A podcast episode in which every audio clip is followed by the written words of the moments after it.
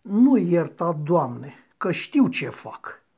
Am aflat, uluit, Franța urmează să se reediteze romanul de mare succes 10 negri mititei. Nu, nu mă credeți redus mental. Nu mă miră reeditarea unui roman apărut până acum în mai mult de 100 de milioane de exemplare în probabil toate limbile pământului, nici gând.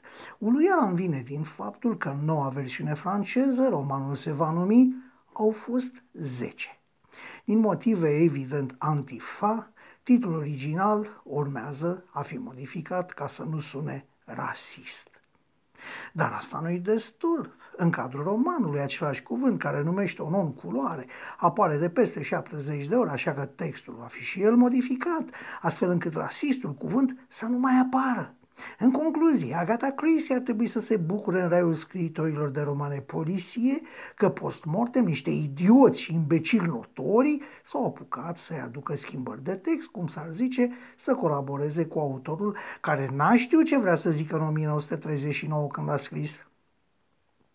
Și pentru că suntem la capitolul Franța, aș dori niște păreri. Le Rouge et le Noir, adică roșu și negru, standard 1830. Cum se va numi oare?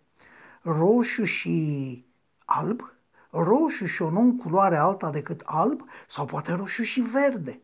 Eu înțeleg acum ca cel cântecel pentru copii, pentru că de aici a venit ideea genială a autoare, ori va fi schimbat, ori va fi zis. Nu ar fi prima dată cântecele pentru copii fiind, se știe, nu-i așa, extrem de subversive și periculoase, el având obiceiul de a înfrunta cu zâmbetul cel mai nevinovat pe buze, cele mai crude dictaturi. Nu mă credeți? Ba să faceți bine să mă credeți. După venirea lui Ceaușescu la putere, nu s-a mai cântat un cântecel pentru copii, anume, uitatul, astăzi Nicușor are o tobă.